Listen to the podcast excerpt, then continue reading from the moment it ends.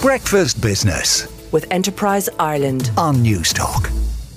Joe Brennan in the Irish Times reports that Ulster Bank's non performing mortgages have fallen by 25% in the past year as distressed borrowers rush to agree restructuring deals ahead of the sale of the bank's problem loans as it exits the Republic. The bank's chief executive, Jane Howard, told the Oireachtas Finance Committee that the bank's heightened focus on finding sustainable solutions for soured loans since it signalled that it was quitting the market had resulted in the sharp decline of non performing mortgages. This has seen 1,200 loans either returning to performing status, i.e., people are repaying their loans as normal in the past year, so that they can be transferred as part of a portfolio of sales to permanent TSB or AIB or having paid back by borrowers.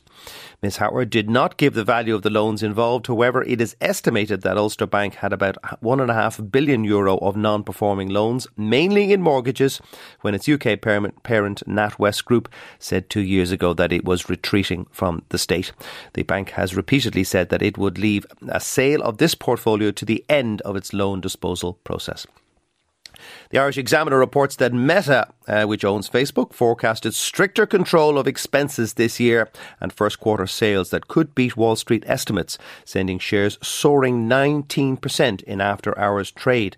The world's biggest social media company cut its costs this year uh, to $5 billion and expanded its share buyback program by $40 billion. The parent company of Instagram and Facebook has forecast revenues of between 26 and $28 billion.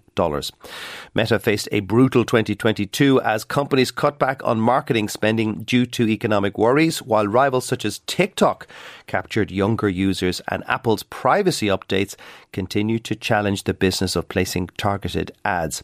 Meta's forecast is an indication that the ad market may be recovering as companies increase their marketing budgets after a long pause due to macroeconomic uh, uncertainties. Net income for the fourth quarter fell to 4.65 billion compared to 10.2 billion a year earlier, largely due to a 4.2 billion charge related to cost-cutting moves such as layoffs. Meta said in November that it would cut more than 11,000 jobs, or 13% of its workforce, as the Facebook parent doubled down on its risky metaverse bet amid a crumbling advertising market and decades high inflation.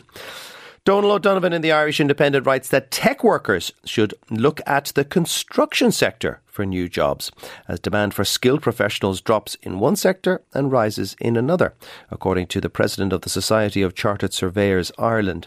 Such a move would reverse a trend heavily backed by the government a decade ago through schemes like SkillNet and JobBridge that retained workers from, from construction or uh, for, for tech jobs after the property crash. In research published today, the SCSI said Ireland is facing a shortfall of around a thousand surveyors as an expected pickup in construction races ahead of the numbers coming through the education system. The Society said that the country will face a major shortage of qualified surveyors if the economy grows 4% per annum over the next four years, hurting efforts to address housing and infrastructure needs. Breakfast Business with Enterprise Ireland on Newstalk.